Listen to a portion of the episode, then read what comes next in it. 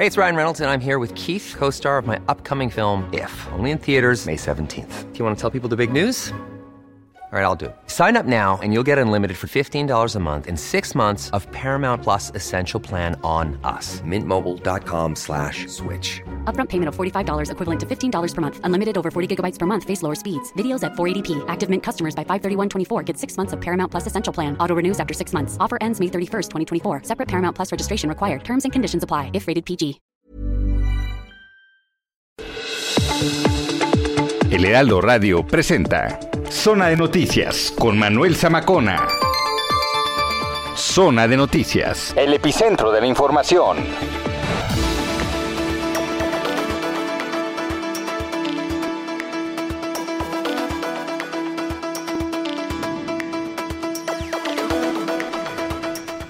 Las 2 de la tarde en punto, tiempo del centro de la República Mexicana. Señoras y señores, qué gusto que nos estén acompañando ya en esta tarde de sábado 15 de mayo del año 2021. Un sábado nublado ya, se encapotó la Ciudad de México, el Valle de México y por supuesto también algunos estados de la República en donde nos sintonizan saludos desde Chiapas hasta Saltillo, allá en, en Coahuila, por supuesto que nos escuchan, desde Tijuana en Brownsville también, ya rozando la frontera en Estados Unidos. Saludos aquí a, que nos, a los que nos ven en la cámara web, allá en Chicago, canal 21 en Now Media TV, hasta la zona de Oaxaca. De norte a sur nos vamos, por supuesto, aquí. Usted está en zona de noticias. Les saluda Manuel Zamacona y bueno, pues qué gusto que nos estén acompañando porque tenemos un gran programa hoy. La verdad es que tenemos un programa muy completo, una semana por demás intensa en materia informativa, pero también el fin de semana hay noticias hoy. Hay reapertura de estadios aquí en la Ciudad de México, en particular el Estadio Azteca con este encuentro a las 8 de la noche entre el Cruz Azul y el Toluca. Y por cierto, vamos a platicar con Miquel Arreola, él es presidente ejecutivo de la Liga BBVA Bancomer MX para que nos platique cómo va a ser la reapertura, hasta cuánto, qué se puede hacer, qué no se puede hacer. Porque, por ejemplo, estaba viendo, hoy que compré algunos boletos para el béisbol en la semana, eh, dentro de los lineamientos venía que no se iban a beber bebidas alcohólicas al interior del recinto, ¿no? Entonces vamos a platicar con él a ver qué se puede y qué no se puede. Pero también tenemos un gran programa eh, con todo lo local, nacional e internacional de coyuntura. Además vamos a platicar con Sergio Guzmán, candidato a diputado migrante del Partido Fuerza por México. Tendremos a nuestra chef de cabecera, Paulina Bascal, Julio Jiménez, que nos va a estar platicando ahí un tema también interesante que tiene que ver eh, con Tamaulipas y eh, nuestros reporteros, música, deportes, espectáculos y mucho más aquí en Zona de Noticias. Así que los invitamos a que se pongan en contacto a través de nuestras redes sociales, arroba Heraldo de México y arroba Samacona al aire. Antes que nada, quiero felicitar a todos los maestros hoy en su día. Muchas felicidades, el Día del Maestro celebrado hoy 15 de mayo aquí en nuestro país, que además, bueno, pues es una fecha, es una fecha designada para honrar a todos los docentes, educadores de nuestro país y sin embargo, el origen, fíjese, el origen de esta celebración se remonta al año 1900 en Europa tiene y pues algunas razones políticas, religiosas por las que existe, en las que un papa fue clave además para su creación. ¿Cuál es el origen del Día del Maestro? El 15 de mayo el Santoral Católico celebra la fiesta de San Juan Bautista de la Salle.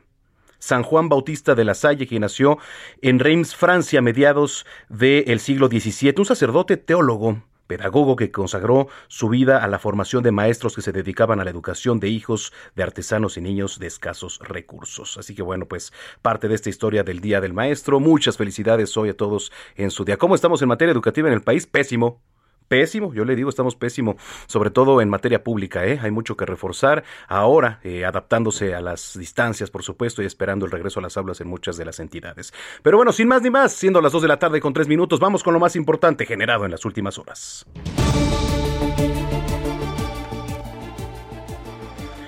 Le platico que el presidente Andrés Manuel López Obrador reconoció el desempeño de los y las maestras hoy en su día y reiteró el compromiso de su gobierno de no maltratar docentes. Los coordinadores de las bancadas en la Cámara de Diputados también reconocieron la gran labor que hacen los maestros y el compromiso que han demostrado para seguir enseñando en pandemia. La Suprema Corte de Justicia de la Nación desechó la controversia en el caso de Francisco García Cabeza de Vaca, gobernador de Tamaulipas, quien acusó al presidente López Obrador de linchamiento político. En la Ciudad de México, el número de decesos por COVID-19 disminuyó más del 90% en seis alcaldías. En las alcaldías Iztapalapa, Iztacalco, Xochimilco y Tláhuac arrancará la próxima semana la vacunación anti-COVID-19 para personas de 50 a 59 años. La violencia continúa en el actual proceso electoral. Al menos 32 candidatos han sido asesinados principalmente en Veracruz, Oaxaca y Guerrero. Imprimen boletas ya para votar en la ciudad. El papel cuenta con nueve medidas de seguridad para evitar reproducirlas de manera apócrifa. López Obrador va por castigo a asesinos de Murrieta. El presidente aseguró que no habrá impunidad y se va a castigar a los responsables del crimen contra el abogado. En temas deportivos, tras una larga espera de poco más de un año, abren el Estadio Azteca únicamente para 20.000 aficionados y hoy se llevará a cabo el partido Cruz Azul en contra del Toluca en punto de las 8 de la noche. En temas internacionales, al menos 10.000 palestinos abandonaron sus hogares en la franja de Gaza por los bombardeos que han dejado más de 130 muertos. La Organización Mundial de la Salud, la OMS, aseguró que la pandemia de COVID-19 causó al menos 3.3 millones de muertos desde diciembre de 2019 y advirtió que este año habrá más defunciones, por lo que pidió donar vacunas a países pobres. Mientras tanto, en Italia, en Italia se anuncia la eliminación de la cuarentena de cinco días impuesta para viajeros provenientes de los países de la Unión Europea y reiteró restricciones para el turismo de Brasil.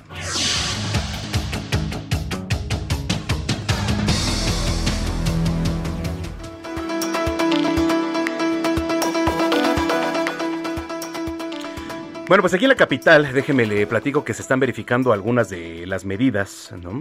Algunas de las medidas para los establecimientos en la capital, llámese restaurantes, llámense eh, cafés, e incluso pues algunos centros de esparcimiento como lo son boliches, como lo son los cines, etcétera. Carlos Navarro nos tiene más información. ¿Cómo estás, Carlos? Gusto saludarte. Buenas tardes.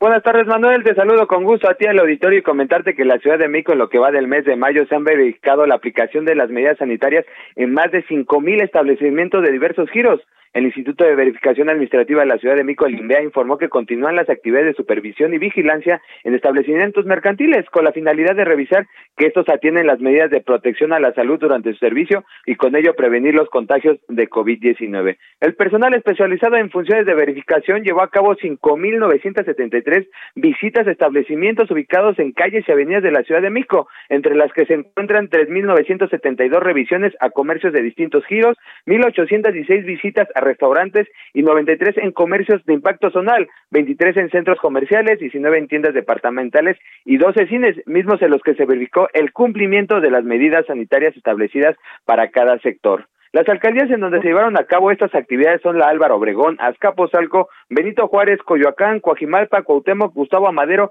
Iztacalco, Iztapalapa, Miguel Hidalgo, Tlalpan, Venustiano Carranza y Xochimilco. Sin embargo, no hay quienes no cumplen y en este caso se apercibieron 22 restaurantes, 7 comercios de impacto zonal y 8 establecimientos relativos a otros giros en las alcaldías de Álvaro Obregón, Azcapotzalco, Benito Juárez, Coyoacán, Cuauhtémoc, Venustiano Carranza y Xochimilco. Y el negrito en el arroz se suspendió un establecimiento ubicado en San Miguel Topilejo, en la alcaldía Tlalpan, porque la supervisión se observó que no cumplía con las medidas sanitarias y la actividad principal era la venta de bebidas alcohólicas. Así es que el INVEA sigue en ese trabajo de verificación. En lo que va de mayo, ya casi seis mil visitas a distintos establecimientos de la Ciudad de México, Manuel. Híjole, eh, además, bueno, ahora que ya estamos en semáforo color amarillo, eh, Carlos, hablamos de, reapertura, ¿no? Pero a pesar de haber estado en semáforo color naranja, la actividad en muchos de los comercios, y, y lo decimos así, ¿eh? Porque hay antros que ya abrieron desde hace mucho tiempo de manera clandestina, y eso se sabe es, correcto, ¿eh? incluso en la zona, en la alcaldía Álvaro Obregón había señalamientos de los mismos vecinos que en algunos antros con distintos mecanismos que, que hallaban la forma para, para operar, ¿no? Con claves en algunos casos te daban las citas o algunas unas contraseñas para poder entrar al lugar para evitar cualquier situación, burlaban a la autoridad, sin embargo lo único que están haciendo es eh, un daño a, a, la sociedad y aquellos que acuden pues también porque son jóvenes y tal vez a ellos no les puede pegar tan, eh, tan fuerte la enfermedad de la COVID-19, sin embargo, los padres que son mayores son los que lamentablemente pagan estas consecuencias, ¿no? Sí, está bien eh, pues estar checando los comercios, los establecimientos, pero eh, ¿qué, qué, hay, ¿qué, hay, del transporte público? Porque, por ejemplo,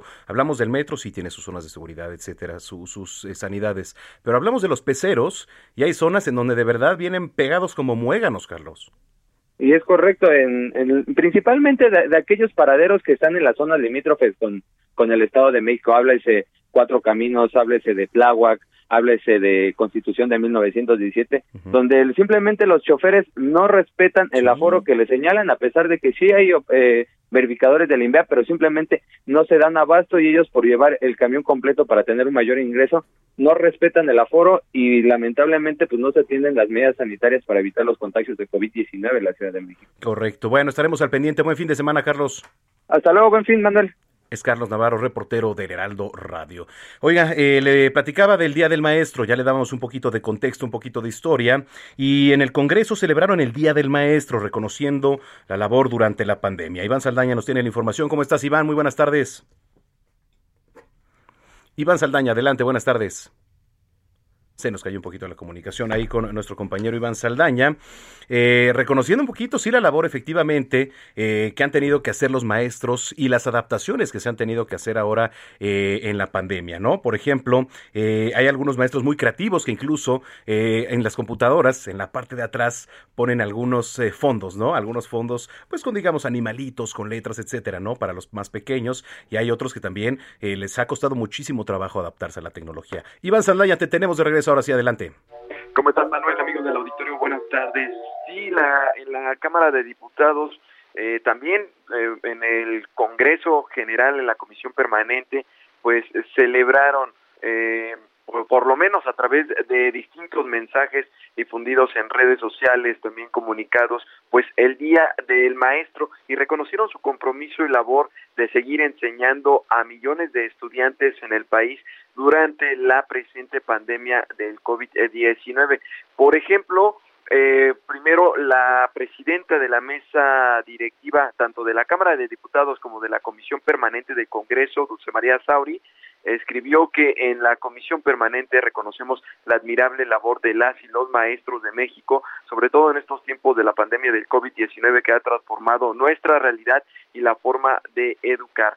Feliz día de la maestra y del maestro manzana roja, es lo que les escribió la presidenta de la Cámara de Diputados, pero también se aprovechó para recordar eh, pues las reformas que se han llevado en la materia como el coordinador de, los, de los senadores de Morena, Ricardo Monreal, escribió que en este día del maestro recordamos el compromiso de la cuarta transformación con el Magisterio Nacional, se revirtió la mal llamada reforma educativa y se expidieron nuevas leyes que garantizan una educación pública gratuita y de excelencia. Hubo otros mensajes como el del coordinador del el PAN en la Cámara de Diputados, Juan Carlos Romero Hicks, quien escribió, las maestras y los maestros son insustituibles. Todos recordamos con mucho cariño a quien nos enseñó a leer, escribir, la geografía y la historia.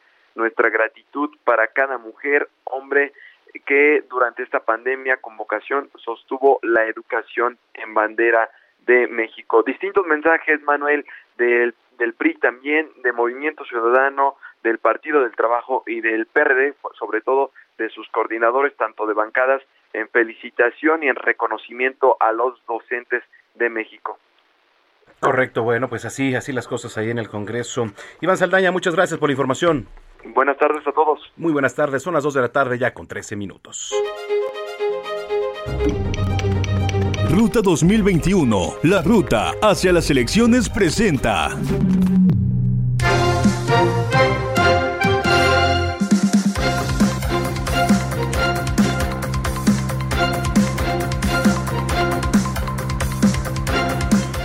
Ruta 2021, efectivamente, la ruta de Heraldo Media Group rumbo a las elecciones. Y, bueno, hoy toca el turno de platicar con Evelyn Parra, candidata de Morena a la alcaldía Venustiano Carranza. Evelyn, qué gusto saludarte, buenas tardes.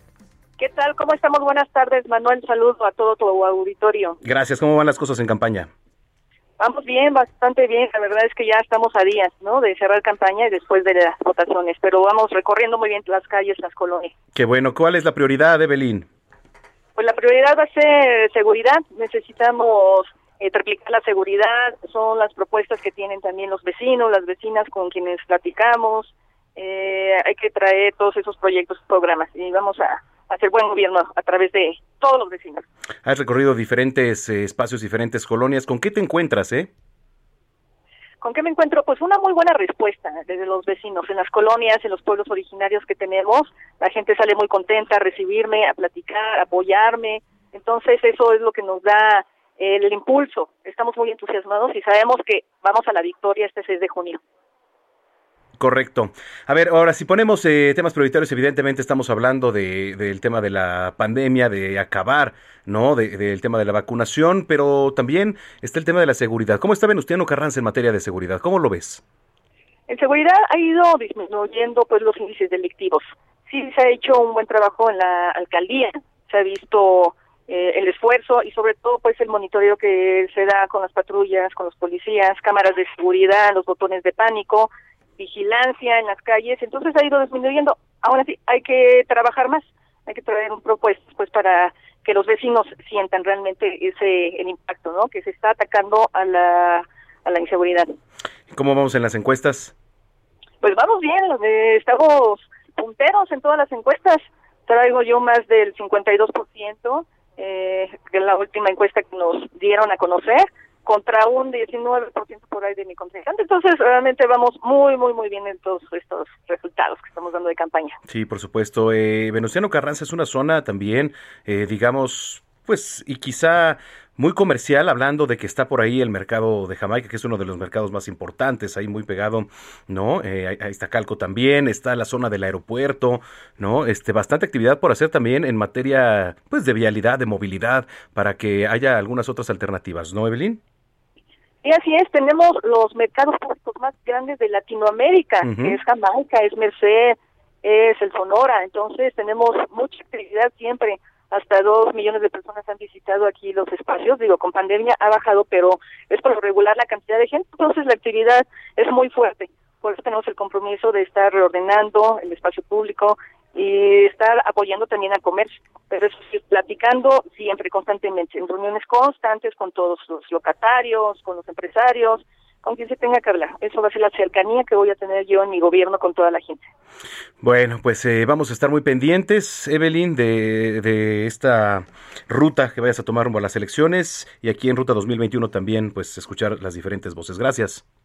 Gracias y un saludo a todos los maestros por su día. Felicidades y vamos a continuar. Claro que Hasta luego, man. Hasta luego, Evelyn Parra. Ella es candidata de Morena a la alcaldía Venustiano Carranza, a las 2 de la tarde con 17 minutos.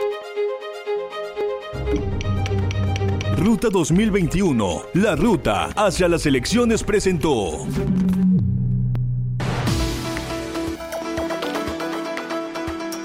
Al inicio de este espacio les platicábamos que hoy se celebra eh, el Día del Maestro, evidentemente, aquí en nuestro país, pero fíjense, me encontré que también es el Día Internacional de las Familias.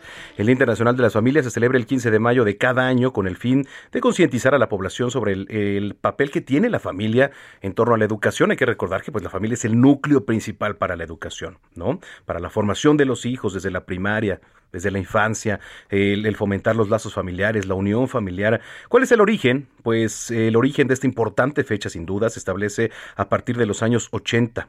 Sin embargo, en el 94, la Asamblea General de las Naciones Unidas proclamó este día oficial, tomando en cuenta que la familia es el núcleo central de cualquier, cualquier sociedad. Y desde entonces, el Día Internacional de las Familias representa una fecha emblemática para resaltar el valor de la familia a nivel mundial. De ella depende de ella depende que los seres humanos logren integrarse de manera sana, de manera completa a su entorno y bueno, de esta manera alcanzar niveles de convivencia donde se respetan las reglas y normas que rigen a la sociedad. Así que bueno, disfruten a su familia, coman con ella ahorita que pueden, que poco a poco podemos irnos ya este, juntando otro poquito, ¿no? Ya incluso en algunos aforos cerrados se aumentó el número de participantes en reuniones, entonces si tiene oportunidad, apapáchense entre familia, coman, platiquen, dejen los celulares a un lado en la mesa y de verdad disfrútense porque la vida es corta y hay que disfrutar a los seres cercanos que son la familia. Las dos con 18.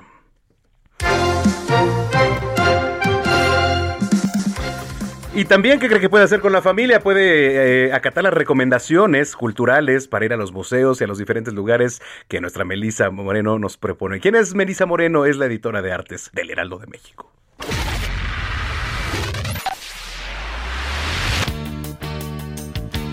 Bienvenidos a la Agenda Cultural del Heraldo de México. Yo soy Melisa Moreno, editora de artes, y esta es la selección de eventos para Zona de Noticias.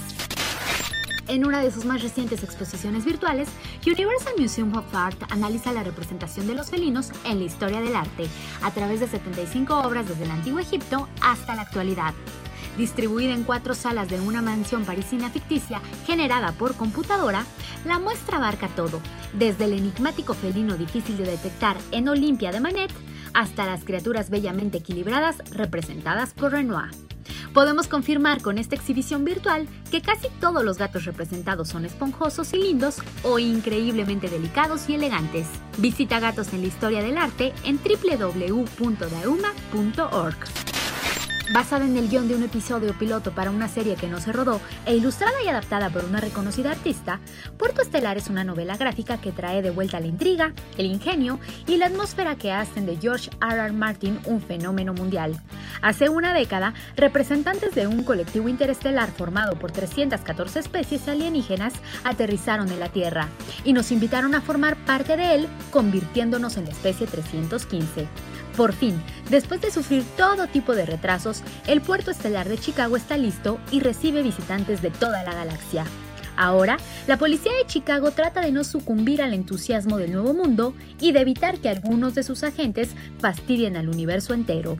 Puerto Estelar de George R. R. Martin es editado por Plaza y Yanis.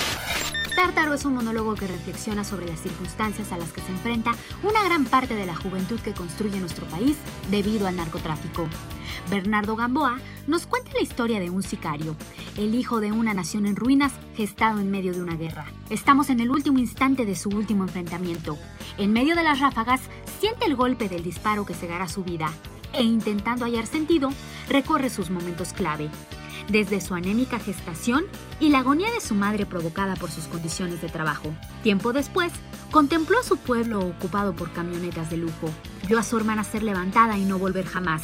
Casi jugando, se hizo halcón. Ganó poder, se hizo sicario y se convirtió en una máquina de muerte. La obra atraviesa la trayectoria de vida de un joven como hay miles en nuestro país. Un asesino a sueldo, un monstruo o un mártir. Tártaro da funciones los lunes y martes hasta el primero de junio en el Teatro Helénico. Esta fue la agenda cultural de esta semana. Yo soy Melisa Moreno y me encuentras en arroba melisototota. Nos escuchamos la próxima semana.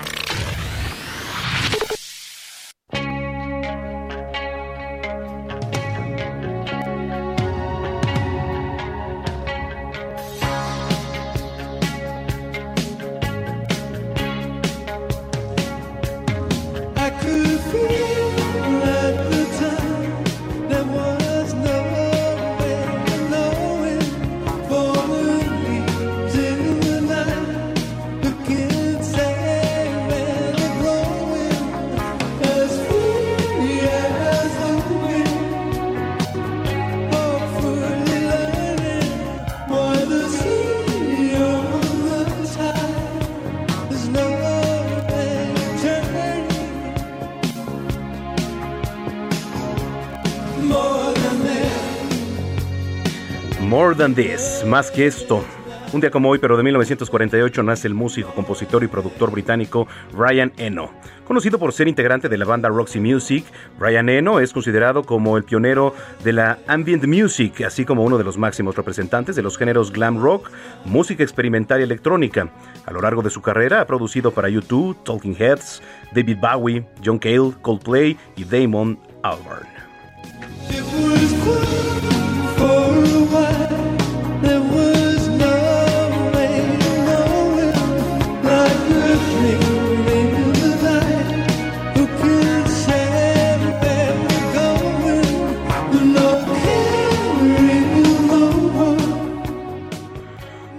Bueno, pues eh, no le cambie porque regresando vamos a platicar con Sergio Guzmán, candidato a diputado migrante del Partido Fuerza por México. ¿Cuál es el papel de un diputado migrante, la importancia que tienen los diputados migrantes aquí en nuestro país y por supuesto en las zonas fronterizas? También estaremos conversando con Alejandro Torres, socio y director de Transparency, acceso a la información de consultoría TDC Complaints, que implica crear un padrón nacional de usuarios de telefonía móvil. Todo este tema que está latente y hablaremos con Laila Almaraz, defensora pública federal del Instituto Federal de Defensoría Pública sobre el caso de Irma, la revisión oficiosa de la prisión preventiva, porque en México existen, escuche usted, en México existen 1959 mujeres privadas de su libertad en el fuero federal.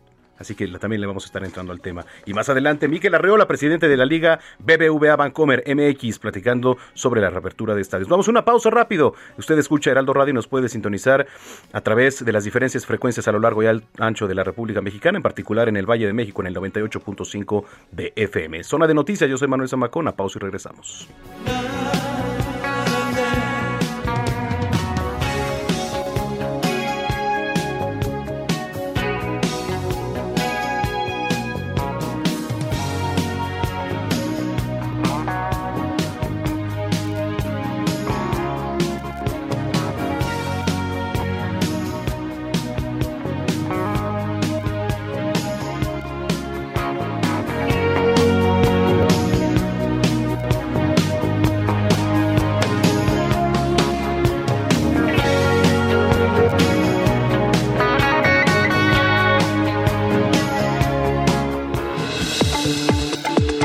Vamos a una pausa y regresamos con Manuel Zamacona a Zona de Noticias por Heraldo Radio.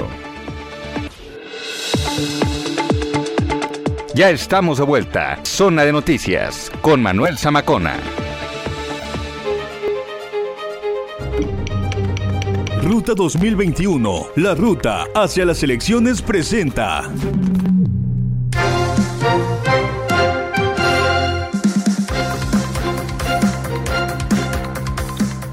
Las 2 de la tarde con 30 minutos en el tiempo del centro del país. Gracias por continuar con nosotros. Usted está en zona de noticias. Les saluda Manuel Zamacona. Nos pueden escribir en arroba Zamacona al aire. Arroba Zamacona al aire. Ahí vamos a leer todas sus opiniones, comentarios, sugerencias y demás. Así que hágalo para estar en comunicación. Hay un tema muy interesante eh, y que quizá un, un puesto, un cargo, que muchas veces no estamos familiarizados con él, que es el cargo de diputado migrante. ¿No? ¿A usted escucha? No, a veces decimos, bueno, en la Cámara de Diputados, ¿no? Eh, comisionado de esto, el presidente de la comisión de tal, etcétera, pero ¿Quién habla de diputado migrante? Hoy en la línea telefónica nos da mucho gusto saludar a Sergio Guzmán, él es candidato a diputado migrante del Partido Fuerza por México. Sergio, ¿cómo estás? Qué gusto saludarte, muy buenas tardes. Estimado Manuel, muy buenas tardes. Con el gusto de saludarte a ti y a, tu auditorio. Encantado de hablar de esta oportunidad de, esta figura de diputado migrante, caray. Gracias, sí, evidentemente, ¿no? Para poner en contexto y comenzar a platicar, eh, ¿qué labor tiene el diputado migrante? Mira, el diputado migrante tiene una labor sumamente importante. Es representar la voz directamente de miles, si no es que de millones de mexicanos que nos encontramos viviendo en el exterior, tanto en Estados Unidos, Europa, Asia, África, etcétera, y realmente ser el vehículo para facilitar esa participación directa en la vida pública de las y los mexicanos que estamos en el exterior. Se dice fácil, eh, creo Manuel, pero es sumamente histórico, sumamente importante para la persona que, llegue al Congreso de la Ciudad de México a representar a esta comunidad migrante que por muchos años había estado eh, olvidada y que se, se, limitaba o nos limitábamos tal vez a pensar en nuestra comunidad en el envío de las remesas.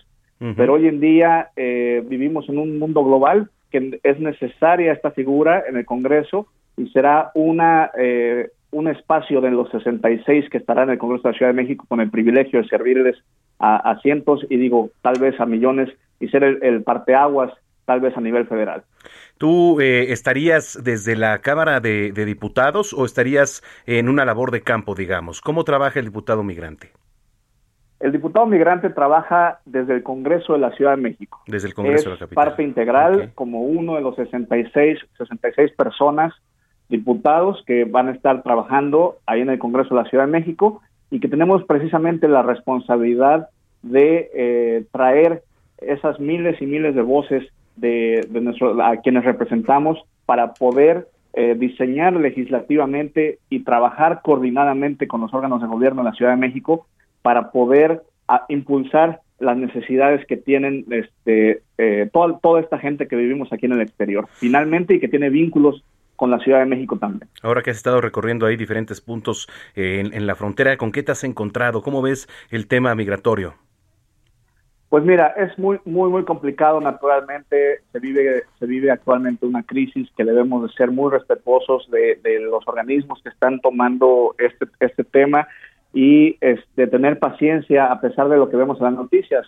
apenas ayer, ayer yo veía aquí en la tele que eh, donde yo estoy en San Antonio en este momento y en Laredo eh, habían habían visto a cinco niños en un rancho, los habían encontrado en un rancho cruzando este, pero nosotros tenemos que seguir trabajando con nuestro rol donde nos corresponde, de nuestra trinchera, y ser precisamente respetuosos de las instituciones que están trabajando bilateralmente para eh, que esto no, no eh, esté sucediendo. A nosotros, como, como diputados del, Congreso de la Ciudad de México, nos tocará precisamente trabajar para generar las condiciones positivas y generar en la Ciudad de México un santuario que precisamente nuestros paisanos mexicanos vean en ello como algo de protección, como con programas que eh, abunden en desarrollo económico, en educación, en deporte, en equidad de género, en salud, para precisamente ir poco a poco, Manuel, reduciendo esta necesidad de migrar y de poder generar, eh, nuestra comunidad migrante, poder generar líderes que incidan en la vida pública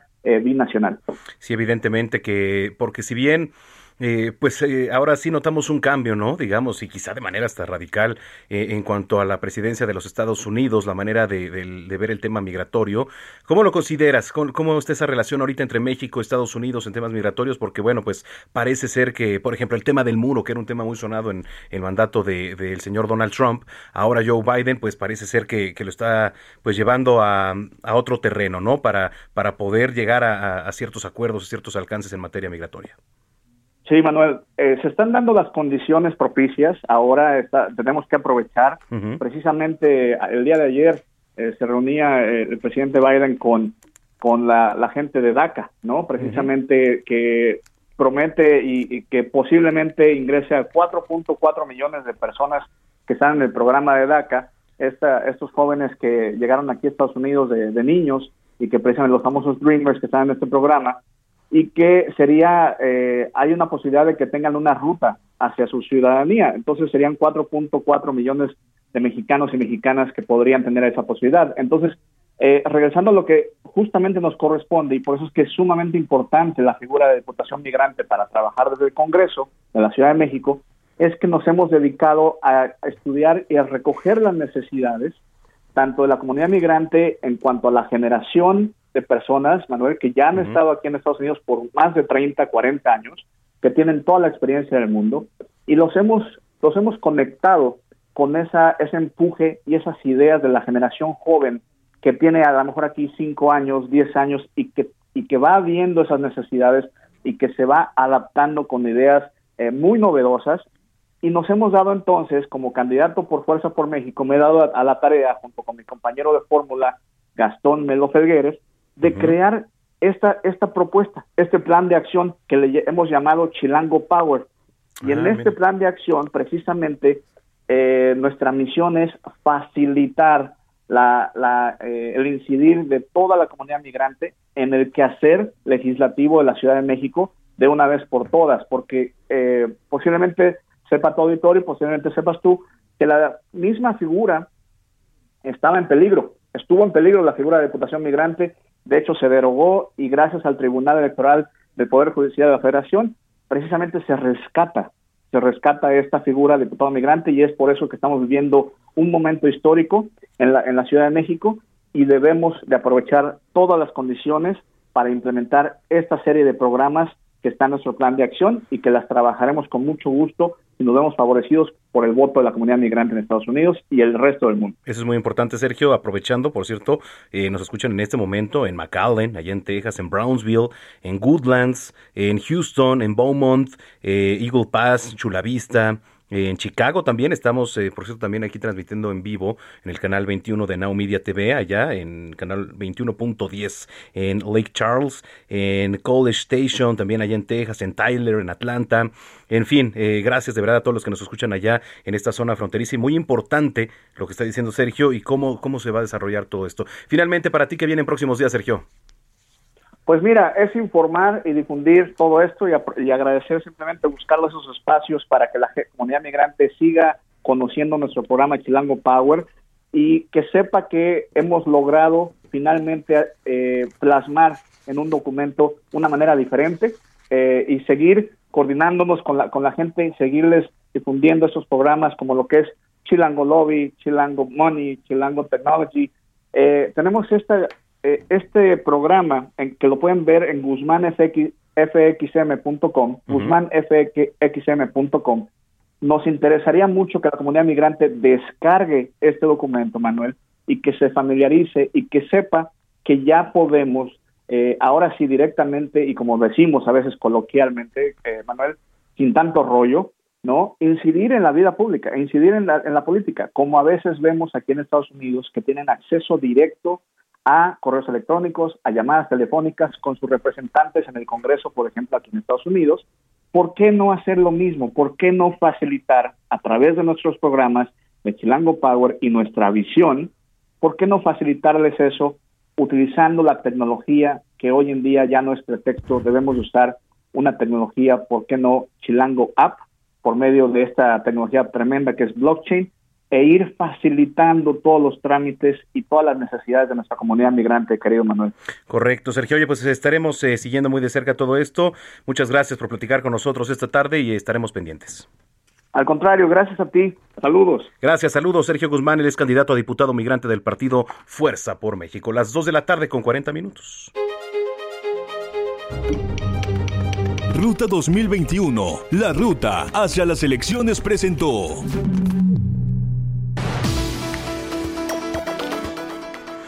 Déjeme el platico información que va saliendo en estos minutos. Dice, para avanzar con el Plan Nacional de Vacunación se informa. El primer simulacro nacional 2021 ante sismos, que se realizaría el próximo miércoles 19 de mayo a las 11.30 horas, cambia de fecha. Cambia de fecha el simulacro y por tal motivo será el lunes 21 de junio a la misma hora cuando se espere contar con la participación masiva de instituciones de los tres órdenes de gobierno, así como la iniciativa privada y sociedad civil. Le repito, Próximo fecha para el simulacro nacional, 21 de junio a las 11.30 horas. Es importante recordar que el registro continúa abierto en el link que es www.preparados.gov.mx diagonal simulacro nacional 2021. Así que se está invitando a toda la sociedad para inscribir sus inmuebles. Hágalo, no está de más. Repito, la nueva fecha para el, para el primer simulacro nacional 2021 ante sismos, 21 de junio 11.30 horas. Es información que usted eh, se informa aquí a través de Zona de Noticias y es información también fresca eh, que acaba de salir. Las 2.41.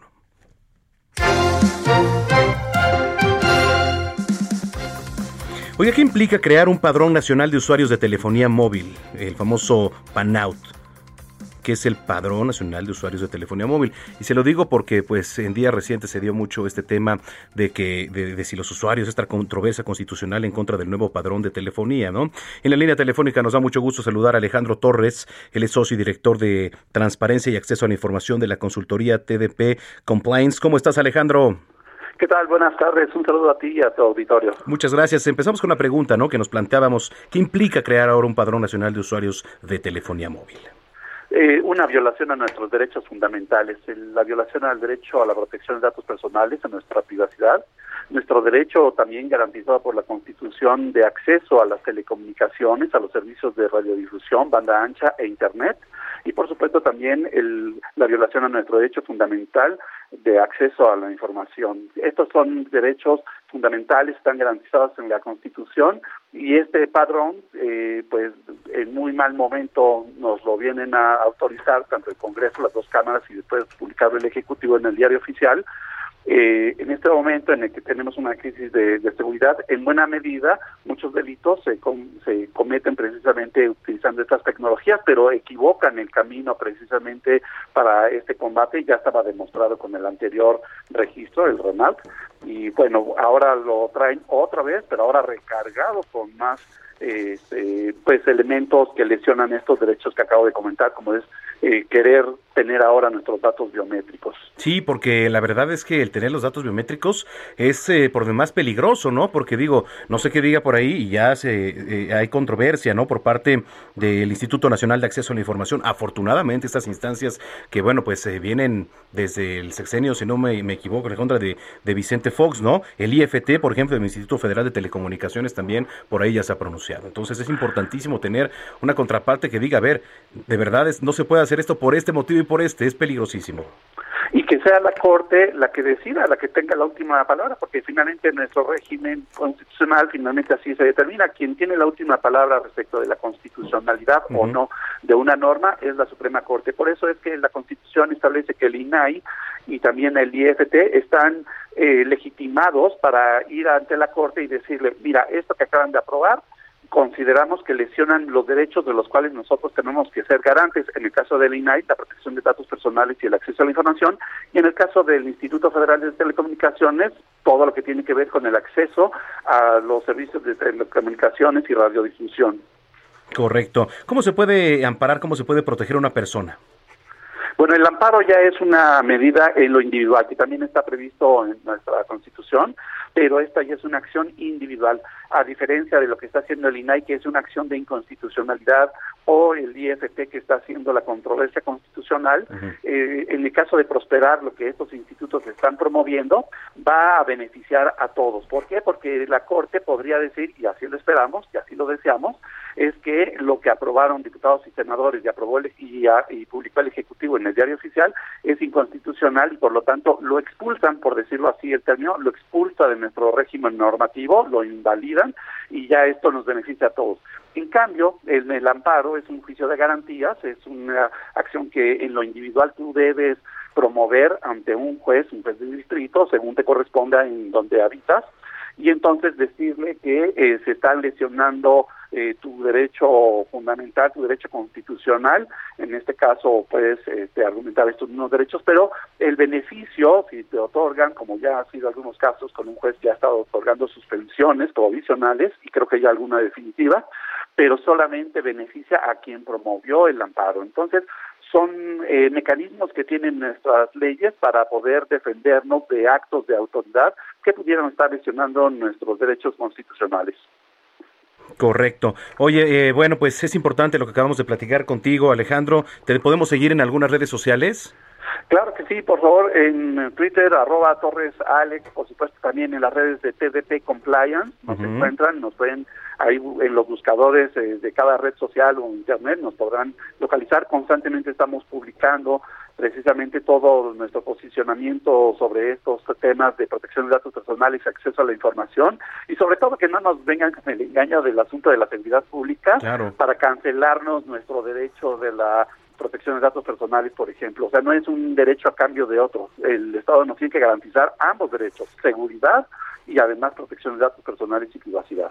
Alejandro, gracias por platicar con nosotros. Al contrario, muchas gracias a ti y un saludo a tu auditorio también. Muchísimas gracias, Alejandro Torres. Él es socio y director de Transparencia y Acceso a la Información de la consultoría TDC Compliance. Las dos de la tarde. Torde.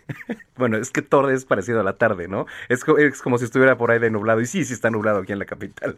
Las dos con 46.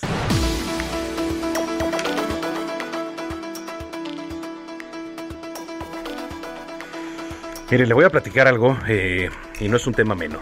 No es un tema menor. La verdad es que en México existen 1.959 mujeres privadas de su libertad en el fuero federal. 814 em, se encuentran en el único centro penitenciario femenil federal del país, que es el Ceferezo 16 allá en Morelos. Tan solo ahí hay solo 329 que han sido sentenciadas y 485 que aún están a la espera de que se define una situación jurídica. Este es el caso de Irma, que lleva más de ocho años. Imagínese usted, más de ocho años sin resolverse, a la espera, ¿no? En prisión preventiva y, todo este tiempo, además, sin ningún familiar que la visite.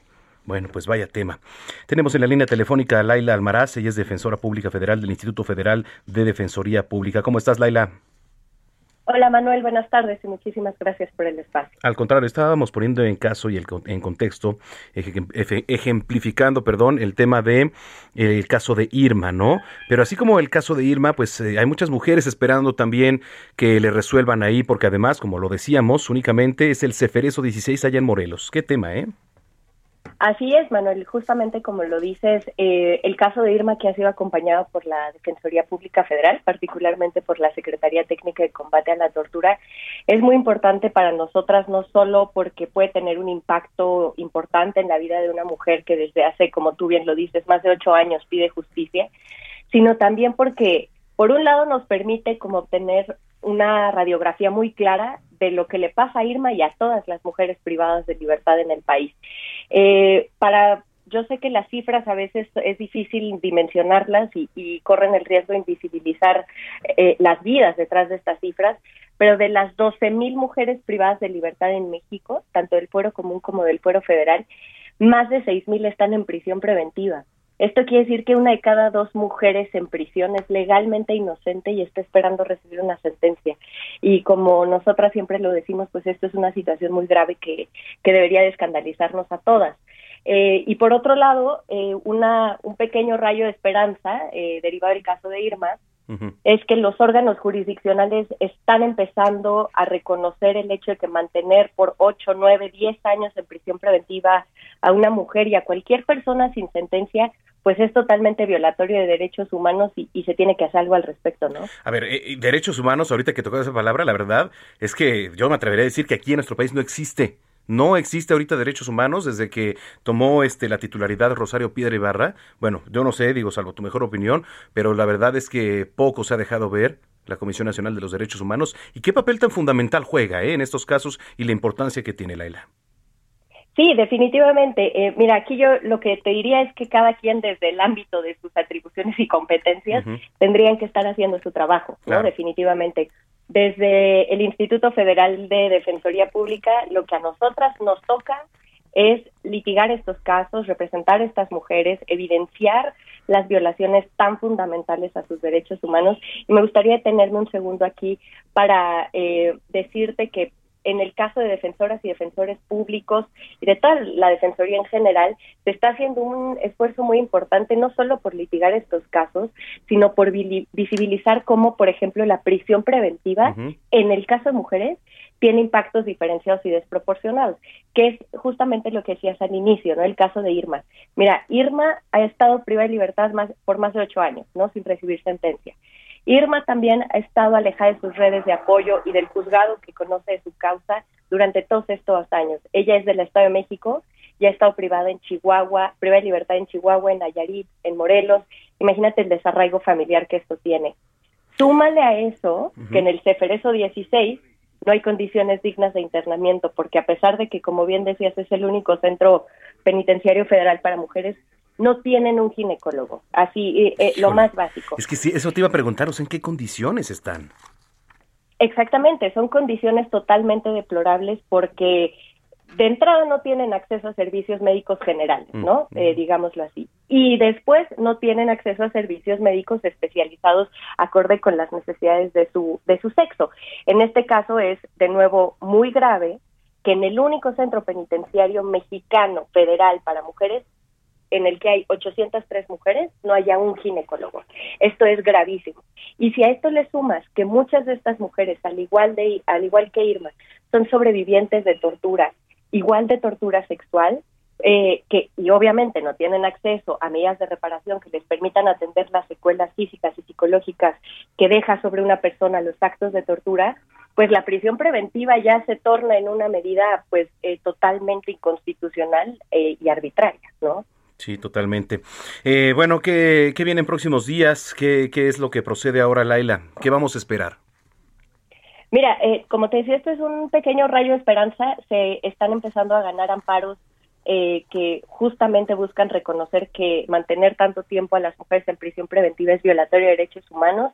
Se tiene que seguir peleando por estos casos, por estas mujeres. Se tiene que buscar visibilizar la violencia y la discriminación estructural que el sistema de justicia a veces impone sobre estas mujeres.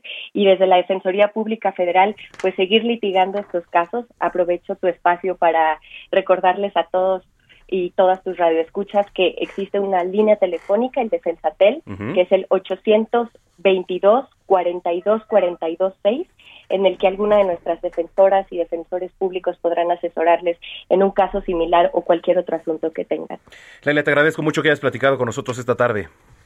Gracias a ti, Manuel. Hasta luego. Hasta luego, Laila Almaraz, defensora pública federal del Instituto Federal de Defensoría Pública. Imagínese, no tienen servicios médicos, y bueno, eso entre otras cosas, ¿eh? porque la, las situaciones que viven allá en los eferesos, en los centros de readaptación en, nuestro país es terrible también. Pero bueno, las 2 de la tarde con 53 minutos. Eh, Nore Javi se fue la primera hora de volada, pero al regresar vamos a platicar con Lorena Martínez, presidenta del colectivo 50 más 1, sobre esta firma del Acuerdo por la Democracia. Eh, eh, paritaria, discúlpeme, esto allá en Jalisco. También eh, la delicia con nuestra chef de cabecera Paulina Abascal, cómo preparar una ensalada capriz, bueno, riquísimo. Y le, le estaremos entrando a la sentencia de la Suprema Corte de Justicia de la Nación que negó la controversia constitucional por el Congreso del Estado de Tamaulipas, esto en el tema de Provida. Bueno, Julio Jiménez estará con nosotros y más adelante tendremos a Miquel Arreola, presidente ejecutivo de la Liga BBVA Bancomer de Fútbol, platicando sobre la reapertura de los estadios, deportes y mucho más aquí en Zona de Noticias. Alcanzamos a verse esta rolita porque un día como hoy, pero del 53, nació el músico, compositor, multiinstrumentista y productor británico Mike Oldfield. ¿A poco es una rola de él? Campanas tubulares. Tubular bells. A ver, dale.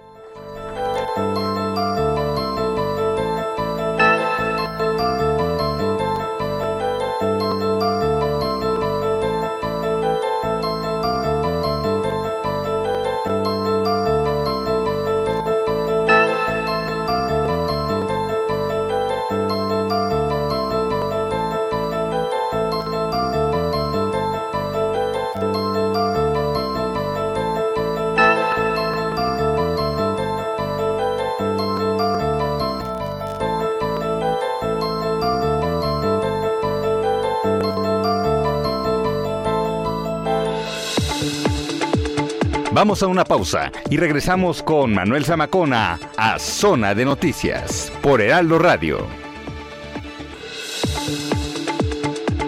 Ya estamos de vuelta. Zona de Noticias con Manuel Zamacona.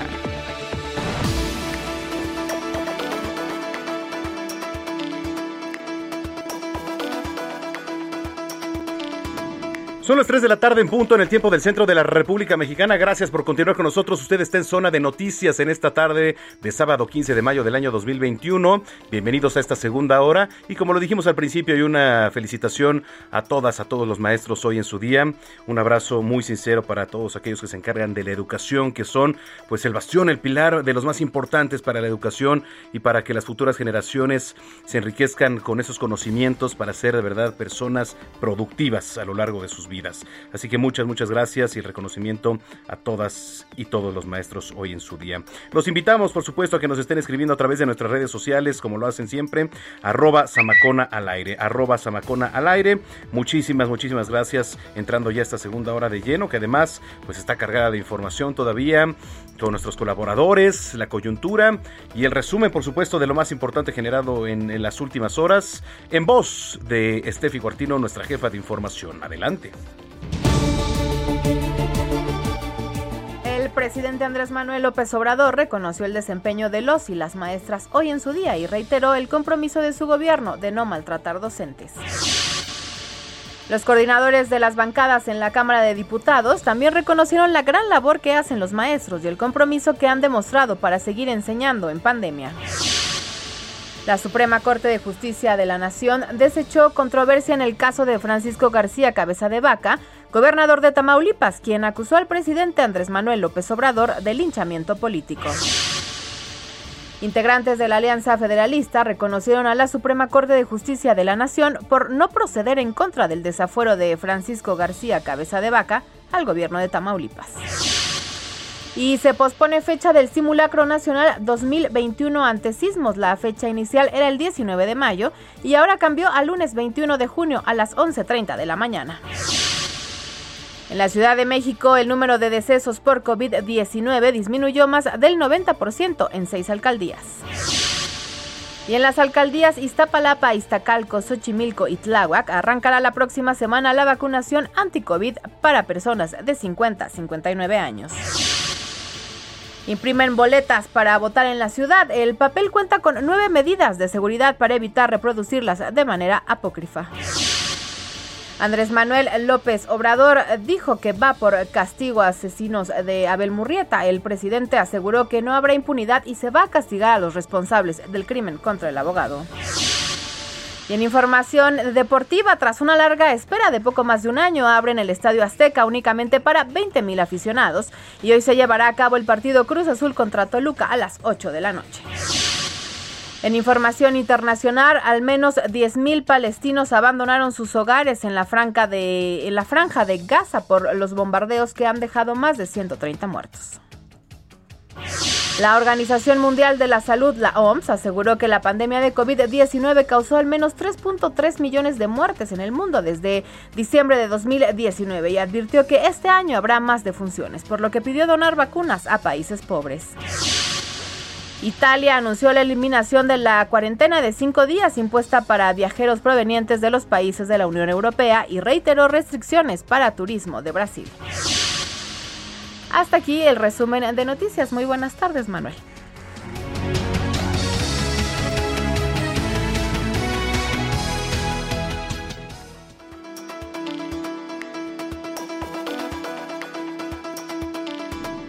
Muchas gracias, gracias querida Steffi. Ahí la información actualizada de lo, actualizada de lo más importante que se ha generado. Eh, mire, vamos a seguir platicando a reserva de que nos han llegado muchos comentarios eh, sobre a qué hora vamos a estar platicando con Miquel Arrola ya en unos minutos más, porque sí es interesante, ¿no? El tema de sobre, de sobre todo qué va a pasar ahora en los estadios, qué se va a poder, qué no se va a poder. Así que bueno, eh, bueno, hay un tema muy importante que tiene que ver con un colectivo, ¿no?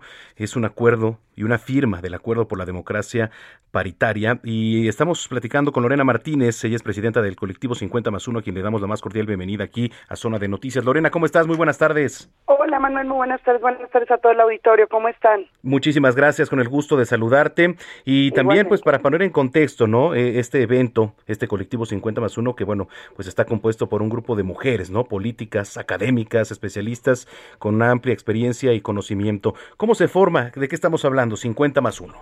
Bueno, somos un colectivo eh, plural, multipartidista y como bien lo dices, eh, compuesto de muchas mujeres en diferentes ámbitos. Yo presido el capítulo acá en Jalisco y nuestra presidenta nacional es Marilena Orantes.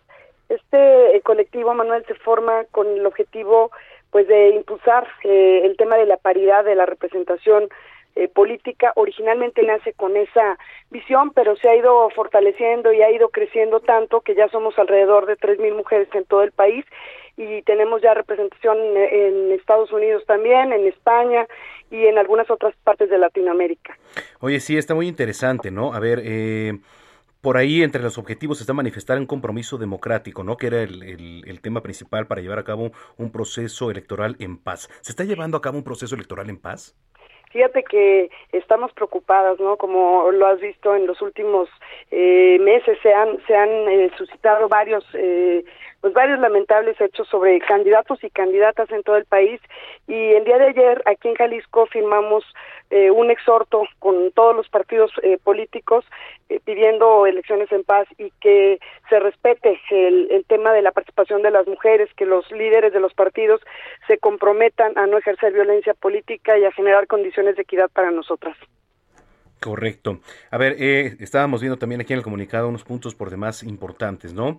Eh, garantizar el ámbito de sus competencias, manifestar el rechazo a todo acto de violencia, que además, bueno, si nos vamos a la violencia, eh, lo que ha ocurrido allá en Cajeme, en Sonora, es terrible, ¿no? Y de verdad, bueno, no sé qué opinan ustedes, la verdad es que ha sido terrible y en plenos actos de campaña, que es lo peor. Y fíjate que esto descompone mucho el, tema de la participación democrática. Creemos que el, esta elección va a ser la más grande e importante de la historia, Manuel, porque la participación de las mujeres será la primera vez que sea eh, en paridad horizontal y vertical. Eso significa que va a haber la mitad de mujeres compitiendo en todos los cargos públicos y estamos preocupadas por lo que estamos viendo. Creo que el nivel de polarización en el que se encuentra el país y, y este encono que se ha generado, pues eh, finalmente no abona a que la sociedad participe y este colectivo, eh, pues uno de los objetivos que tiene es eso, empoderar a las mujeres, eh, protegerlas y, unirnos para que estas eh, elecciones, nuestras candidatas de todos los partidos políticos, que la, participación de las mujeres pues se den condiciones de equidad, pero sobre todo en paz.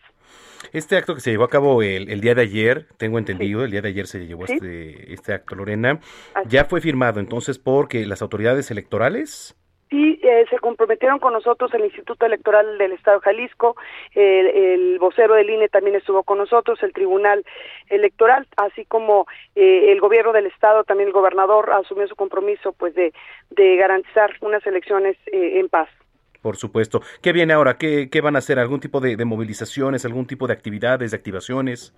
Fíjate que estamos haciendo este ejercicio en todas las entidades del país. Ya tenemos eh, representación, como te decía al inicio de la entrevista, en 22 estados del país y en cuanto pase la elección estaremos conformando los demás capítulos, pero estamos haciendo este compromiso en cada una de las entidades del país para que todas las autoridades electorales, que los candidatos, los presidentes de los partidos se, comprometan a, asumir este este compromiso de, no violencia y de pues de respeto y de generar condiciones de, de paz y de equidad en la contienda, porque realmente estamos en, en un momento histórico y que pues ojalá que no no se vuelvan a, a presentar eh, lamentables hechos como los que hemos estado viendo los últimos días. Correcto, Lorena, me agrade, este, agradecido por platicar contigo y estaremos en comunicación. Por supuesto que sí, gracias por esta oportunidad y estaremos ahí informándote lo que estemos haciendo en todos los capítulos del colectivo. Muchas gracias. Gracias, Lorena Martínez. Que tengas muy buenas tardes. Igualmente, es Lorena Martínez, presidenta del colectivo 50 más 1. Bueno, pues ahí lo tiene. por cierto, saludamos a los que nos escuchan allá en Guadalajara, Jalisco, en el 100.3 de FM. Saludos allá hasta Guadalajara, Jalisco. Eh, fíjese, ahorita que estábamos dando un recorrido por la República Mexicana, las aulas se cambiaron por pantallas digitales de televisión para 135 mil estudiantes de nivel básico de Colima, que por cierto arrancaron el ciclo escolar 2021 durante la pandemia de COVID-19. El nuevo sistema de aprendizaje a distancia se convirtió en un verdadero reto para la educación, lo anterior debido a la existencia de una brecha digital que no da acceso a Internet, televisión, pues, o, incluso a un aparato inteligente a la totalidad de estudiantes. Fíjense, datos del INEGI revelan que en la entidad cerca de 1.900 hogares no cuentan con un televisor para ver los contenidos educativos que se transmiten por canales de señal abierta. Más de 18.300 viviendas de las zonas rurales no disponen de una computadora, mientras que 17.000 más no tienen acceso a una conexión de Internet. Así, así las cosas. Esta es una nota que está en el heraldodemexico.com.mx, la cual lo invito, la invito a visitar y se va a encontrar por ahí también eh, del Día del Maestro, los siete mejores maestros de la ficción y sus frases. Muy curioso, por cierto. Así que visítelo. www.heraldodemexico.com.mx. Las 3 de la tarde con 10 minutos. Gastrolab con Paulina Bascal.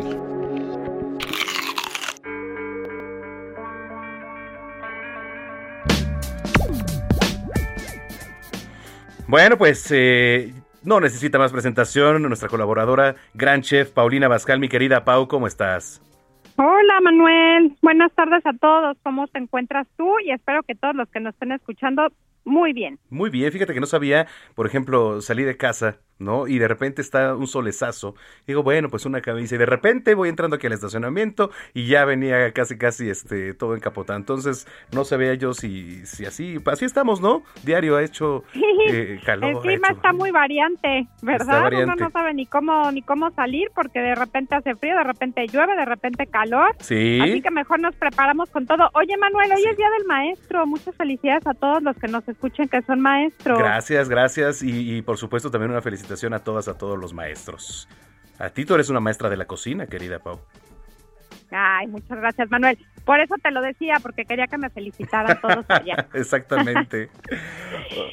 Oye, hoy les traigo una receta muy fácil que me han pedido mucho y que es una ensalada caprés.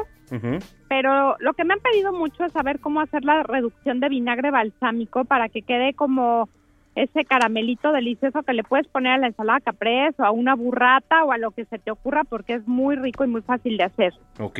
Así que como siempre, Manuel, te pido que tomes nota porque tú eres el más aplicado. Correcto. Y así me dejas quedar como una muy buena maestra. excelente. A ver, comencemos. Mira, van a conseguir en el súper un vinagre balsámico. Y lo van a poner en una cacerolita con un poquito de azúcar, azúcar refinada o azúcar eh, estándar, no importa la que tengan. Háganse de cuenta que por medio litro del vinagre balsámico le pueden poner unas 5 cucharadas de azúcar. Le van a poner también una cucharada de miel de abeja. Y lo van a dejar reducir. Esto significa que cuando empiece a hervir, por favor, bajen el, fuego y lo van a dejar a que se consuma por alrededor de unos 10 minutitos o hasta que vean que tiene una textura de miel. Ok. Y lo van a reservar.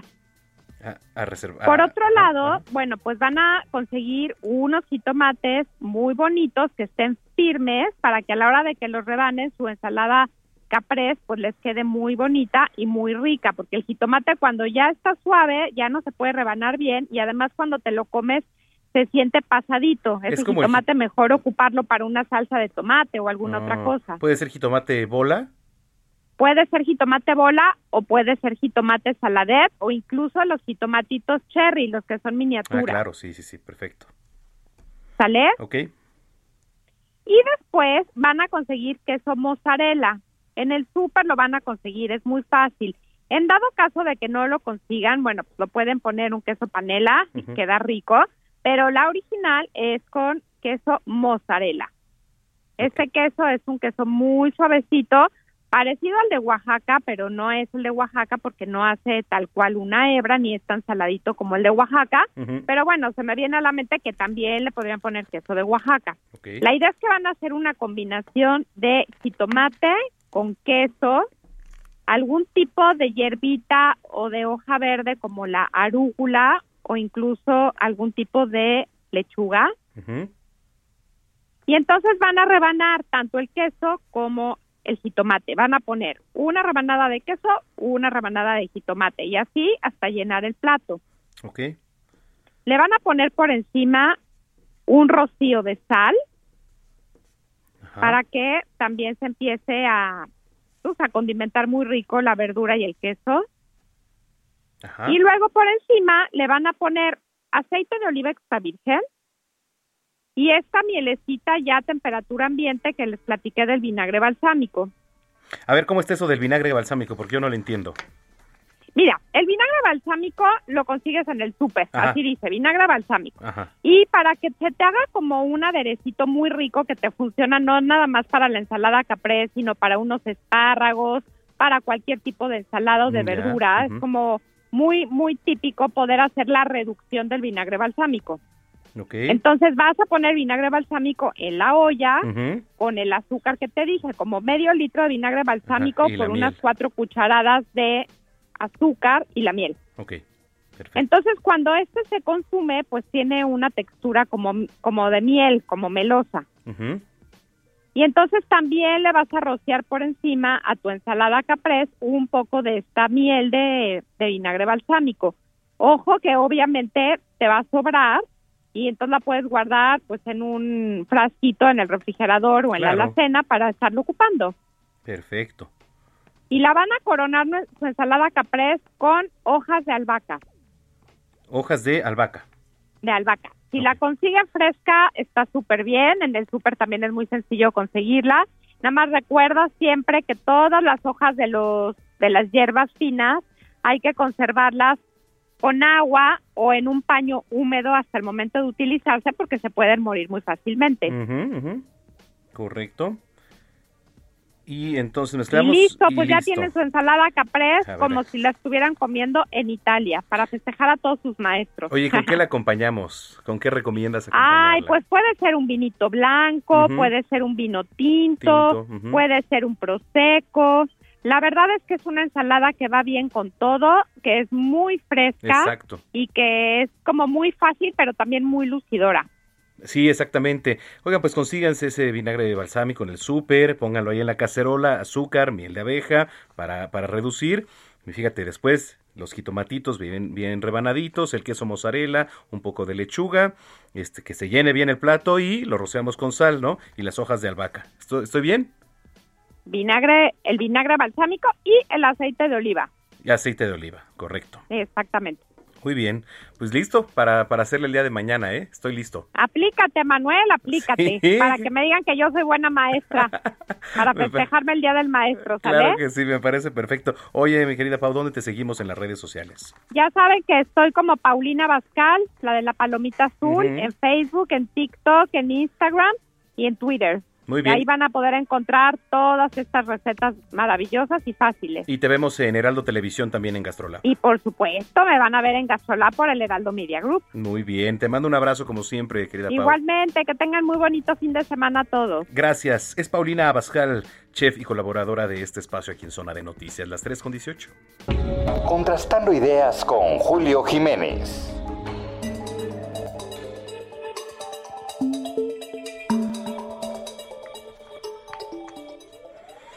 Bueno, eh, ¿qué pasa con el tema de la sentencia de la Suprema Corte de Justicia de la Nación que niega niega la controversia constitucional provida por el Congreso del Estado de Tamaulipas. En la línea telefónica, nuestro colaborador de cabecera también, el doctor Julio Jiménez Martínez. ¿Cómo estás, querido Julio? Manuel, ¿qué tal? Muy buenas tardes. Qué gusto saludarte a ti a tu importante auditorio. Felicidades en este Día del Maestro. Igualmente, igualmente para ti te mando un abrazo. Muchas felicidades por todo lo, lo que haces con los alumnos, querido Julio. Gracias, señor, muy amable. Gracias. A tus órdenes. Oye, a ver, ¿por dónde empezar con el tema de esta sentencia de la Suprema Corte allá en Tamaulipas? Eh, fíjate que, eh, bueno, hay, hay un tema que hay- vale la pena aclarar a, nuestro importante auditorio. Sí.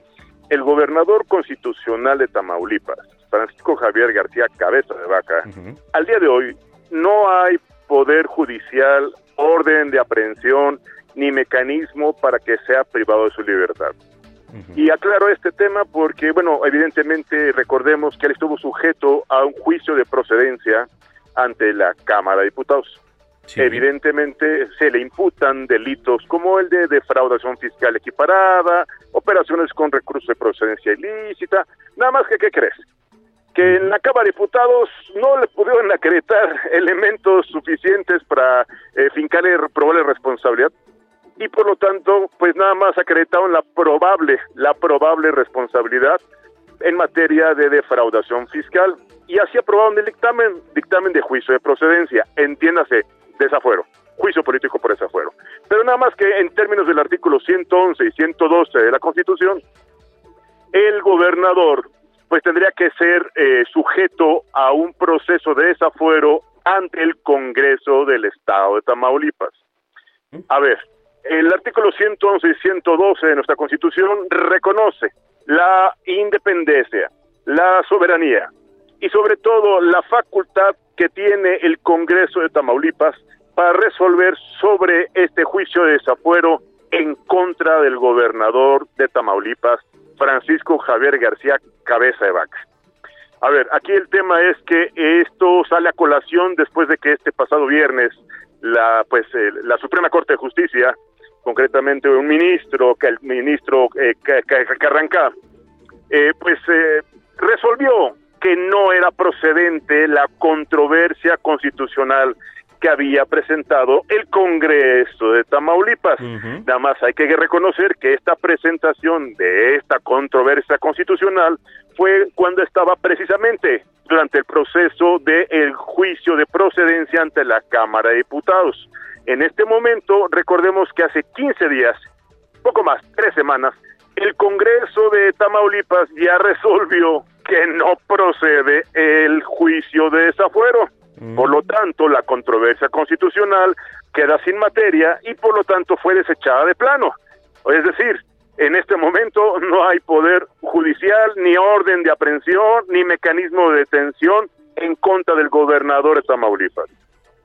Ok, a ver, y esto se me hace muy raro, eh, querido Julio, ¿no? Siendo, es política. Eh, siendo cabeza de vaca una de las figuras más importantes en la oposición ahora en la actualidad, ¿no? Que de repente le empiecen a sacar todo esto. Digo, eh, me, parece un poco extraño, ¿no? Porque sin duda es una figura política que a futuro puede pesar demasiado. Sí, a ver, aquí hay que reconocer que el gobernador de Tamaulipas el año pasado exhibió públicamente pues sus documentos falsos, argumentos imprecisos de la Comisión Federal de Electricidad. Tú recordarás bien, tú y tu importante auditorio, que hace pues, algunos meses, ¿verdad? Se viene un apagón muy fuerte. Ay, creo que se cortó la comunicación con Julio. ¿Nos escuchas, Julio? Bueno, ahorita regresamos con Julio Jiménez, pero está por demás importante, ¿no? Lo que nos estaba platicando, de qué va esta, esta controversia constitucional, que además eh, volvió a retomar fuerza, ¿eh? ¿eh? Julio Jiménez es colaborador y nos estaba platicando porque... Ahí está, ya. Julio Jiménez, adelante.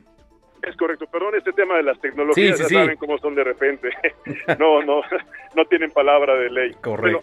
aquí el tema es que el gobernador hace algunos meses exhibió al titular de la Comisión Federal de Electricidad en relación a este tema, pues en relación a los apagones que habíamos experimentado como país. Esto fue pues un tema que tuvo que reconocer el gobierno federal y reconoce que habían sido documentos pues apócrifos o versiones falsas. Esto evidentemente llevó pues a un problema de credibilidad, de un problema de incongruencia del gobierno federal y sobre todo las justificaciones que habían presentado en relación a pues a estos apagones. Esto no quisiera llamarle que es venganza política ni persecución en pleno proceso electoral 2021. Pero mira, hay que reconocer que el gobierno de Tamaulipas, eh, pues en este momento tiene buenos números en la materia de aceptación y preferencia. Su administración ha sido buena. Él, de hecho, en este momento ya había anunciado una salida al extranjero, precisamente para estimular la inversión de capital extranjero fomentar la reactivación de su economía, concretamente Tamaulipas ha sido un estado que históricamente ha sido muy golpeado por la delincuencia, y hay que reconocer que al menos este gobernador ha trabajado de manera muy intensa en favor de su estado.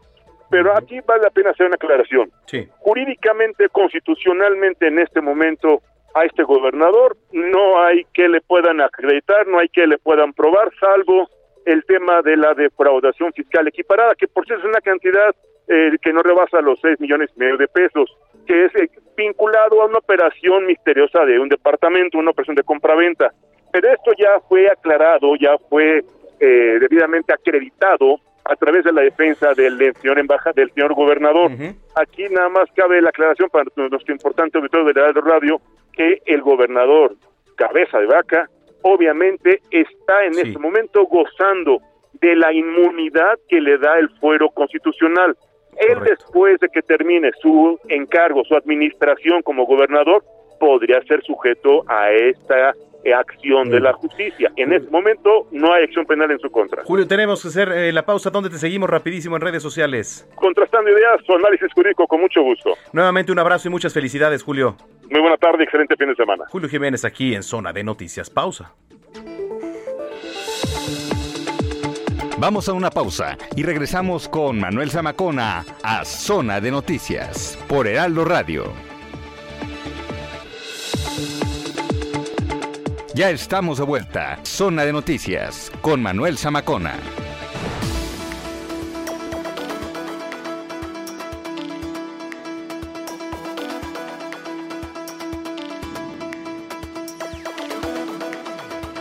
Las, las 3 de la tarde con 30 minutos ya en el tiempo del centro del país.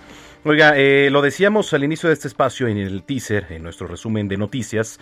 El gobierno de la Ciudad de México está informando que la próxima semana inicia la vacunación para adultos de 50 a 59 años en las alcaldías Iztapalapa, Iztacalco, Xochimilco y Tláhuac. La aplicación de la primera dosis para este sector de la población será entre el miércoles 19 de mayo y el domingo 23 de mayo. Le repito, entre el miércoles y el domingo. También las autoridades informaron que estas demarcaciones tendrán disponibles 397.633 dosis de la vacuna Sputnik. En tanto, también se informó que los maestros van a recibir la primera dosis del martes 18 de mayo al sábado 22 de mayo. Así que, pues tengan en cuenta este calendario de la aplicación de la vacuna contra COVID. Las personas residentes de estas demarcaciones tendrán que presentar CURP para agilizar el proceso así como identificación que acredite su edad. Puede ser una identificación oficial, un acta de nacimiento, de igual forma tendrán que presentar la identificación oficial que muestre residencia o comprobante de domicilio con nombre o también el de un familiar directo para que lo tome en cuenta. Tómelo en cuenta para el tema de la vacunación. Em, bueno, eh, también un tema que ahorita estaba viendo aquí en la pantalla y me conmocionó mucho por las imágenes. Fíjese, un autobús que salió esta mañana de Tlalpa, de Comonfort Guerrero, con dirección a Puebla, volcó sobre la carretera Izúcar de Matamoros, dejando un saldo de al menos cuatro personas muertas y 15 más lesionadas. Hay versiones preliminares que establecen que un pasajero discutió con el chofer del vehículo, al que posteriormente le jaló el volante, pretendiendo, así, perdiendo, pues por supuesto, el control de la unidad y provocando la volcadura entre las comunidades de Suchapa y San Juan Raboso, pertenecientes al municipio de Izúcar de Matamoros en Puebla. Bueno, qué tragedia, ¿eh? En el transcurso de esta tarde, la Coordinación General de Protección Civil allá en Puebla dio a conocer que al lugar del accidente se trasladaron rescatistas del estado del municipio, por supuesto los servicios médicos, encontrando en la zona un autobús de la empresa Oro, volcado fuera de la carretera, como tres personas también muertas y 16 lesionadas. Se confirmó que más tarde una de las personas lesionadas perdió la vida mientras era trasladada al recibir atención médica. Qué tragedia, qué tragedia de verdad allá. Puebla. Oiga, eh, ya el presidente Andrés Manuel López Obrador se ha pronunciado por el Día del Maestro. ¿Qué dijo el presidente López Obrador? Paris Salazar, adelante, cuéntanos. Buenas tardes, Manuel, amigos, amigas de Aldo de México. Así es, es que el presidente Andrés Manuel López Obrador reconoció el desempeño de las maestras y los maestros de México y reiteró el compromiso de su gobierno de no maltratar al magisterio. Desde San Blas Nayarit, el mandatario federal envió una felicitación a los docentes del país por el Día del Maestro y dijo que ellas y ellos son parte fundamental de la vida pública del país. Escuchamos al presidente López Obrador. Lo que somos, en buena medida,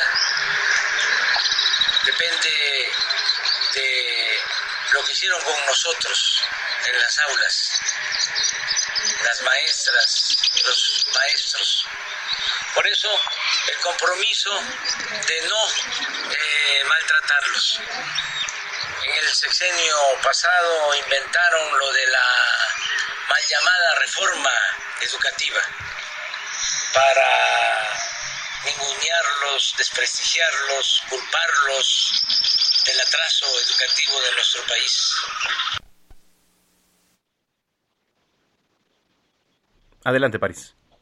Y de la veda electoral, el presidente Andrés Manuel López Obrador expuso que los, programas y apoyos que el gobierno entrega a los estudiantes para mejorar los planteles también. Escuchamos al presidente López Obrador. Es distinto. Se están reparando las escuelas con el programa La escuela es nuestra.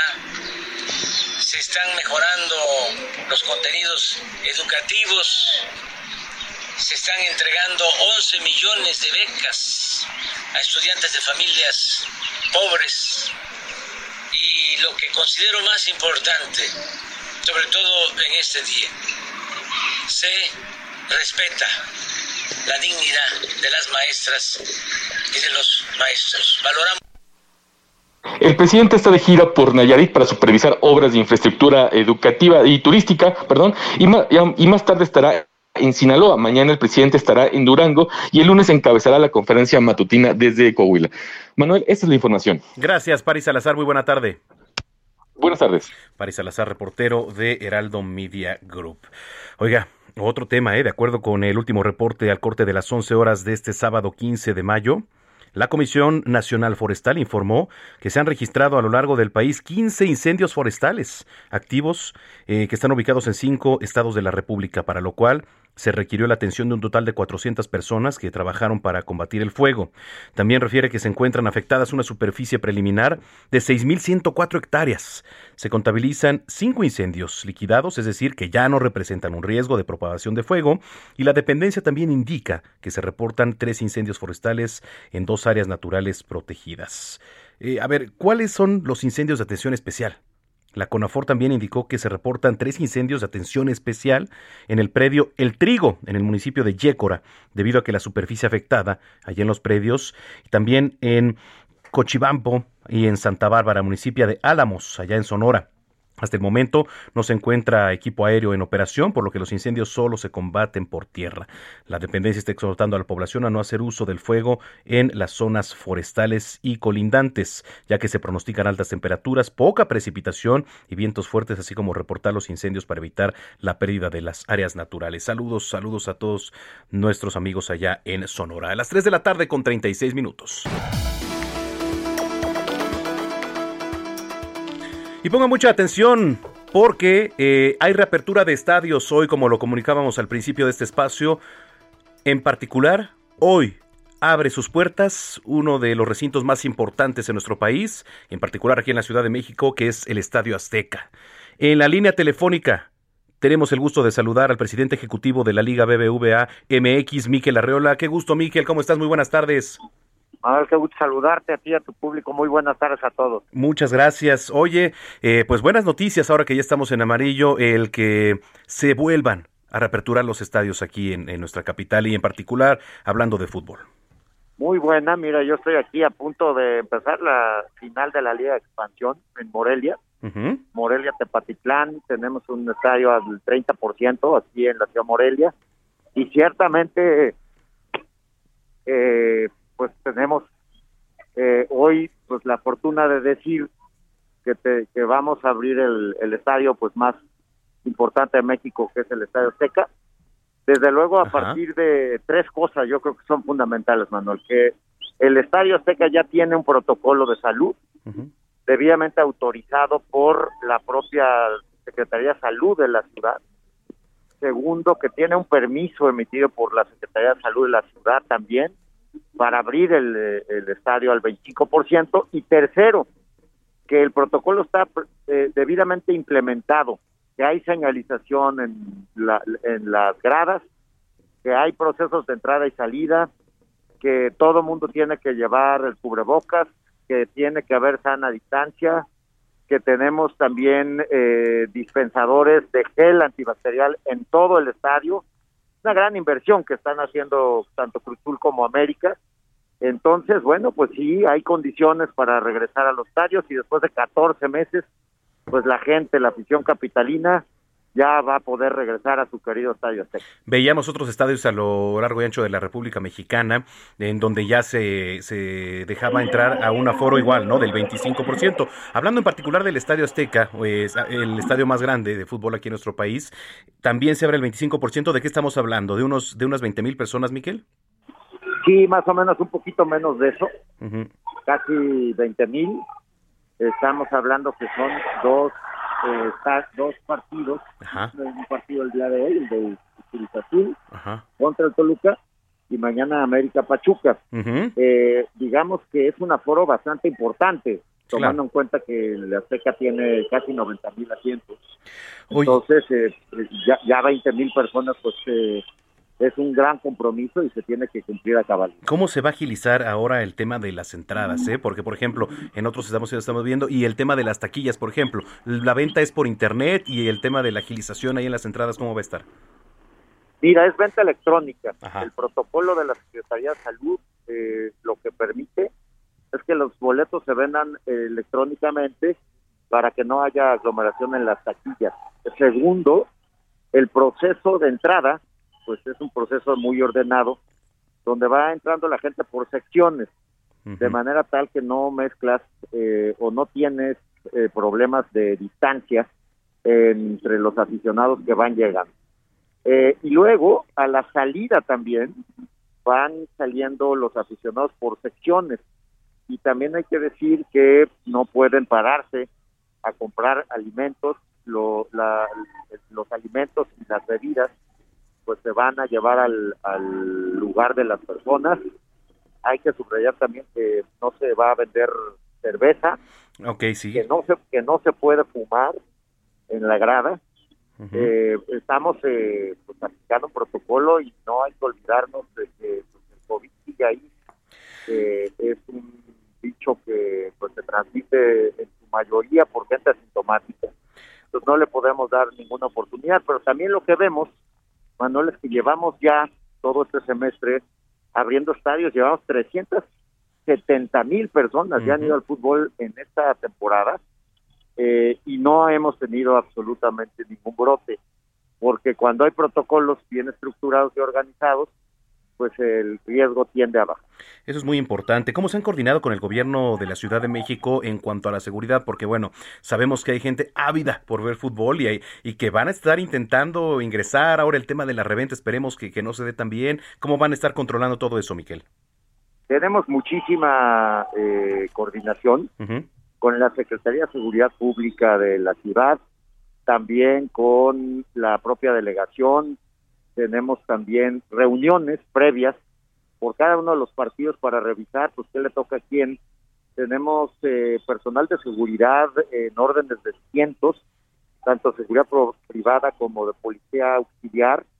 Tenemos también eh, un sistema muy eh, importante, muy moderno de cámaras en el propio estadio A partir de las cámaras tú puedes ver si se está cumpliendo o no el protocolo. Entonces, bueno, todo está dado. Eh, tenemos la experiencia de haber ya organizado 30 partidos con, con aforo limitado. Y bueno, pues estamos poniéndolo en práctica hoy también aquí en Morelia y allá en México será prioridad. Mira, nos escribe Ana María Contreras, dice, se va a permitir pagos con tarjeta. Y es que, mira, estaba leyendo, por ejemplo, en el caso de, del béisbol, que adentro de, del estadio van a permitir o priorizar el tema de pagos con tarjeta por el tema del intercambio de efectivo, ¿no? Aquí, ¿cómo se va a hacer? este ¿En efectivo? Mira, eh, la, la, la, venta de productos, pues se hace con, con los dispensadores tradicionales del estadio Azteca. Los boletos, obviamente, sí son transacciones electrónicas eh, pero hay equipos que están desarrollando ya monederos electrónicos para el propio estadio. Yo creo que esto se va a ir generalizando después del COVID para que no haya intercambio efectivo, pero en estos momentos, pues el efectivo para comprar un refresco, para comprar eh, algo de comer, pues se, se utiliza, pero eh, la persona no puede ir a donde está el vendedor, sino que los vendedores son los que se que claro. venden los productos y sobre todo también pues, los vendedores, el personal de seguridad, todos pues tienen una prueba de PCR o de antígeno para garantizar que no sean eh, Pues eso es muy importante, es muy importante lo que nos acabas de platicar, Miquel, sobre todo por los protocolos. Y este mm, ya nada más para finalizar, entonces, ¿tú crees, confías en que ya a finales de, año quizá pudiéramos estar hablando de una mayor apertura en los estadios? Depende de la curva epidemiológica. correcto. Este es un tema que no depende del fútbol, depende de pues, cómo se comporten los contagios, la mortalidad y las hospitalizaciones por eso la Ciudad de México apenas está abriendo. Entonces, pues todos dependemos de esa famosa curva epidemiológica y el fútbol no es por supuesto. Oye, ya nada más para finalizar, nos escriben por acá. Guillermo Sepúlveda dice: Pregúntale por favor a Miquel qué opina que no hubo VAR en los dos primeros partidos. ¿Hay consigna acaso contra mi amado Cruz Azul? ¿Cómo ves, Miquel? ¿Qué dices? Pues, pues mira, el VAR ha sido un mecanismo que ha ayudado, ha reducido los errores de los árbitros y tenemos que seguirlo desarrollando, digamos. Eh, yo creo que con la pasión del fútbol, con eh, a veces la subjetividad de, las decisiones arbitrales, pues el VAR es una herramienta que tenemos que seguir explotando, tenemos que seguir perfeccionando para que pues eh, la justicia deportiva siempre se imponga. Correcto. Este, me dio mucho gusto platicar contigo, Miquel. Ojalá y todo vaya en, buen puerto y que todo esto salga de la mejor manera. Te lo agradezco mucho, Manuel. Te mando un abrazo y estamos muy a la orden. Gracias, igualmente. Es Miquel Arriola, presidente ejecutivo de la Liga BBVA MX. Bueno, pues ahí están estos puntos. Hay protocolo de salud, un aforo del 25%, que son aproximadamente unas 20 mil personas hoy en el Estadio Azteca, también el día de mañana. Hay permiso ya por parte de la Secretaría de Salud. No habrá venta de bebidas alcohólicas al interior. Bueno, pues así las cosas. Las 3 de la tarde con 45 minutos. Zona de espectáculos.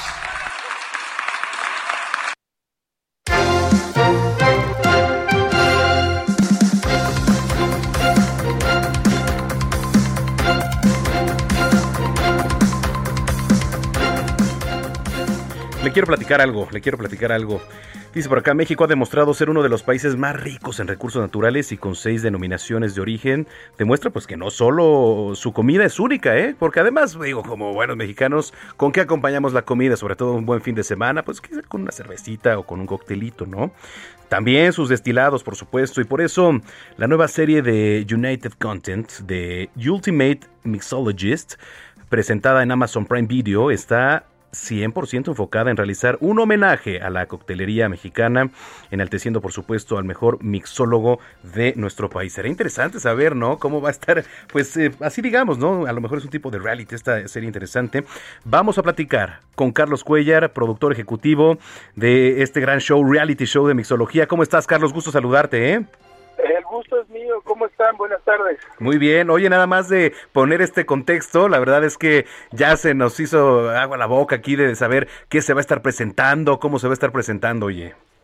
Sí, claro, estamos este pues muy muy entusiasmados por este este proyecto que venimos este desarrollando desde hace dos años y que por fin este este 7 de mayo eh, salió a la luz y pues como como bien comentas la verdad es que es un homenaje que queremos hacer nosotros a toda esta industria de, de bartenders que a veces está un poquito como oculta y, de verdad hay una magia impresionante interesante en cada uno de los de, de los mixólogos así como los chefs famosos también tenemos nuestros mixólogos que han hecho eco en el mundo Sí, por supuesto. Oye, ¿quién va a estar participando aquí? Este, habla, este, estaba leyendo de algunos personajes, ¿no? Que integran, por ejemplo, por ahí Gabriela Cámara, Paco Ayala, integrante de Molotov, etcétera. Sí, así es. Mira, tenemos tenemos un, un, trío de, de, jueces maravillosos. Este, tenemos a Gabriela Cámara, que como dices es chef y tiene este enfoque, pues más delicado, más dedicado al, al, al, al producto. Se, se enfoca más en, ciertos este, elementos. Tenemos a, a, Paco Ayala, que como saben todo el mundo, pues es, eh, eh, nosotros le, denominamos pues el borracho profesional porque ha, viajado en todo el mundo y nos ha platicado de unos de experiencias en bares en Rusia, en, en Europa. Y tenemos a, a, a Diego que, que de verdad hace una conducción increíble y que también este pues eh, tiene mucho gusto por este tema como todos nosotros y, y, y, bueno pues este creo que ahí tenemos un trío bastante interesante. Por supuesto. Y además todo esto como como lo ponía al principio surge no de, de, de esta idea. Con quién te juntaste con quién lo platicaste cómo surgió y qué esperan de este reality fíjate fíjate que dio como como muy natural uh -huh. y, y, de verdad este afortunadamente bueno yo tengo 20 años en la industria de, uh -huh. de vinos y licores eh, y, y, bueno soy asesor de marcas de, de alcohol y en alguna reunión nos, eh, con algún un director de, de, de, Casa Lumbre nos, nos reunimos y, y, y, platicamos con Eduardo Valenzuela que venía de hacer cosas con ellos uh -huh. también para Desfilando México. Entonces, así como como quien dice, eh, tal cual, nos, nos, nos encontramos, nos presentaron, empezamos a tirar ideas y, y, y terminamos dos horas platicando del tema diciendo vamos a hacerlo porque tenemos que hacerlo. Entonces, eso te puedo platicar que fue hace dos años. Eh, fue hace un año más o menos, dos años ya, ya tiene con la, con la pandemia. Y, y bueno, este surgió todo esto que, que ahorita estamos felices por, por, por los números que está soltando. Oye, y este vi por ahí también a Luis Gerardo Méndez, ¿qué anda haciendo por ahí en, en esta serie? Ah, bueno, Luis Gerardo tiene, ahorita está este, metido en este mundo desde hace un rato, este, con una super marca que es Ojo de Tigre y este y pues cuando le nosotros le preguntamos si si si, si le gustaría eh, entrar en el show y de verdad es que es uno de los de los este capítulos más divertidos este porque aparte llegó y puso sus reglas cambió las reglas que nosotros teníamos. Pues está muy interesante. Está el diablito también que el diablito, ah sí claro. bueno diablito ya sabes que, que, que es un personajazo y y este y bueno el, el diablito es experto poca gente lo sabe, pero es experto en cantinas. Entonces traía ya hasta su speech de, de, de las cantinas, entonces había un, había un, un, una, una dinámica en la que en la que el tema era cantinas, entonces nos quedó pintadísimo. Oye, qué padre. Eh, ¿Cuál es tu cóctel favorito? Pues mira, este, la verdad, la verdad me gusta mucho, te estoy probando mucho el Negroni, me gusta mucho los cócteles eh, maduros. Uh -huh. este, el, hay una hay una variedad y con el Negroni se puede hacer muchas cosas. Órale. Este, en la tarde es un es un gran digestivo también, uh -huh. este, para después como para relajarte llegando después del tráfico de la calle. Me cae increíble. Me parece perfecto. Otra vez, por favor, ¿dónde lo podemos ver este este reality? ¿Dónde lo podemos encontrar? Pues eh, está, estamos ahorita a partir del 7 uh -huh. en Amazon Prime, ahí lo pueden encontrar. Este son seis capítulos. Okay. De verdad, este de verdad los va a atrapar, les va a encantar porque son rápidos, dinámicos y muy divertidos. Muy bien, Carlos, eh, pues enhorabuena, muchas felicidades y estaremos dando seguimiento y llegando yo, pues me voy a aventar hoy el primer capítulo. Por favor, les te agradezco mucho. Gracias, Carlos. Que estés muy bien. Carlos Cuellar, productor ejecutivo de Ultimate Mixologist en Amazon Prime Video. Bueno, pues llegamos casi al final de este espacio, recordándoles que mañana tenemos una cita aquí en punto de las 2 de la tarde, zona de noticias, usted se informó a través de Heraldo Radio. Eh, estaremos platicando con gente de la Liga Mexicana de Béisbol porque también el día jueves arrancan ya las acciones, va a haber gente en los estadios, yo en lo particular ya compré boletos evidentemente. Eh, y también con gente de la Arena México. Tendremos una sorpresa también aquí en cabina para que les platiquen cómo va a estar la onda de, de, la reapertura ahí en la Arena México. Recinto sagrado aquí, por supuesto, en nuestra capital. Así que no se lo pierda. Mañana, mañana le estaremos entrando al tema, además de que usted se informe del acontecer local, nacional e internacional. Nos vamos con esta canción que es eh, Hot Stuff, Cosas Calientes, porque el 15 de mayo de 1976 la banda británica The Rolling Stones ocupa el primer lugar en la lista de álbumes de los Estados Unidos con el disco de larga duración Black and Blue, convirtiéndose en el sexto álbum número uno de la Unión Americana. Con esto nos vamos, Hot Stuff. Yo soy Manuel Zamacona, arroba Zamacona al aire. Mañana nos escuchamos aquí en punto de las 2 de la tarde. Que tengan una excelente tarde y hasta entonces.